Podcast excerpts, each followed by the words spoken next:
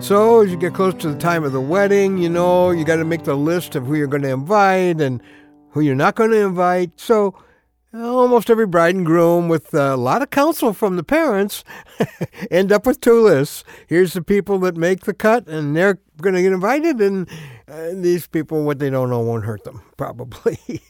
and uh, then, uh, oh, uh, there, of course, were my friends at school. We had a missionary aviation course. It was very challenging, and for two years, the guys had to take all the base curriculum, not knowing if they would make the cut to be able to go to the airport and then begin to really get the flight training. And many of my friends were standing there on the day they posted the lists. Boy, I'll tell you what, that was a big day to find out which list you were on.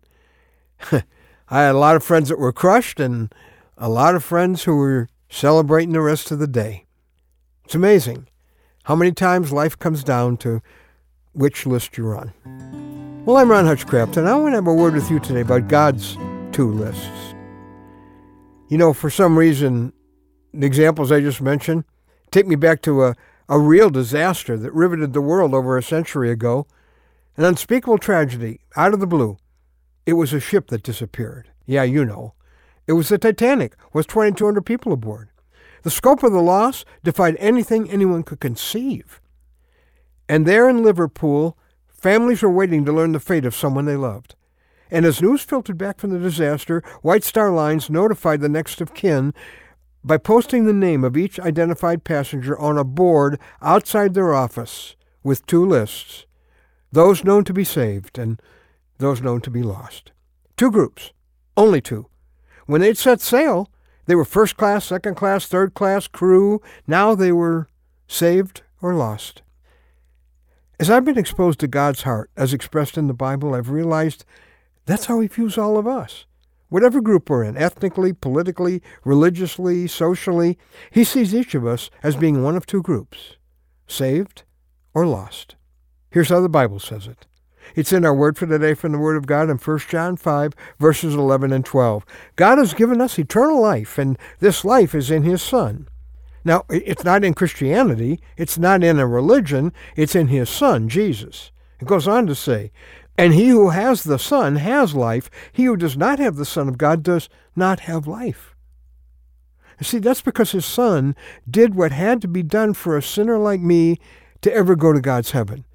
God's really clear about the penalty for my cosmic defiance of my Creator's rule of my life. It says the wages of sin is death.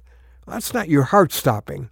No, that's eternal separation from the source of all life, all love, and everything good in the universe. Eternal separation from God. Lost forever.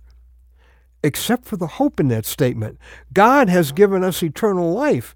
And that's in the person of his son Jesus, who, again, according to God's book, carried our sins in his own body on the tree. So, what was happening on that cross was the payment for your sin and mine, the only one God could ever accept. Why did he do that? Because it says he came into the world to save sinners like me, like you. I was once known to be lost. But the greatest miracle of my life is that I'm now known to be saved because God sent a rescuer and I grabbed his outstretched hand, which may be reaching out to where you are right now. Grab his hand and say, Jesus, you're my only hope. I'm yours. You want to know how to do that? Make sure you belong to him? Would you go to our website? That is what it's there for. It's a newstory.com. Check it out. A newstory.com.